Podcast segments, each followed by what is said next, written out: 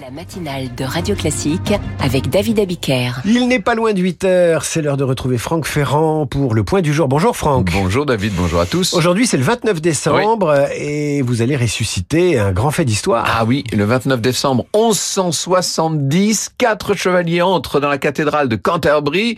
Ils sont venus tuer l'archevêque, vous vous rendez compte? Thomas Becket. Alors un petit résumé, hein, après des études à Londres, pour moi. à Londres et à Paris, les, les, études de Thomas qui est devenu clerc, il a grimpé tous les échelons du pouvoir en 1154. Il est fait archidiacre et chancelier par le roi Henri II d'Angleterre, le mari d'Aliénor, vous savez. Il est même militaire, il se bat avec courage sur les champs de bataille et enfin en 1162, ben, c'est la, la consécration.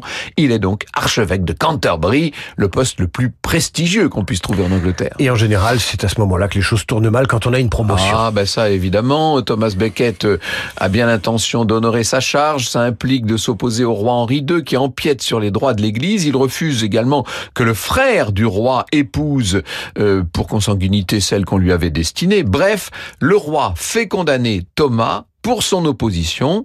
Ce dernier se défend d'abord, mais assez vite il va se réfugier en France. Ça, c'est considéré comme une trahison. Le pape essaie de réconcilier les, deux parties, il n'y arrive pas, et finalement, Henri II va être menacé d'excommunication. Il accepte le retour de Thomas, qui rentre à Canterbury au début du mois de décembre, et le roi, comme s'il pensait tout haut, dit, n'y aura-t-il donc personne pour me débarrasser de ce prêtre turbulent?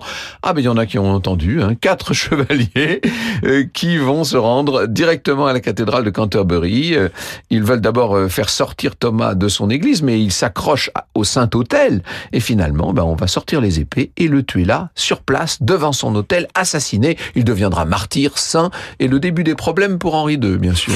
Pas de tabou à l'époque, on assassinait tranquillement dans les églises. On vous retrouve à 9h, Franck Ferrand pour Franck.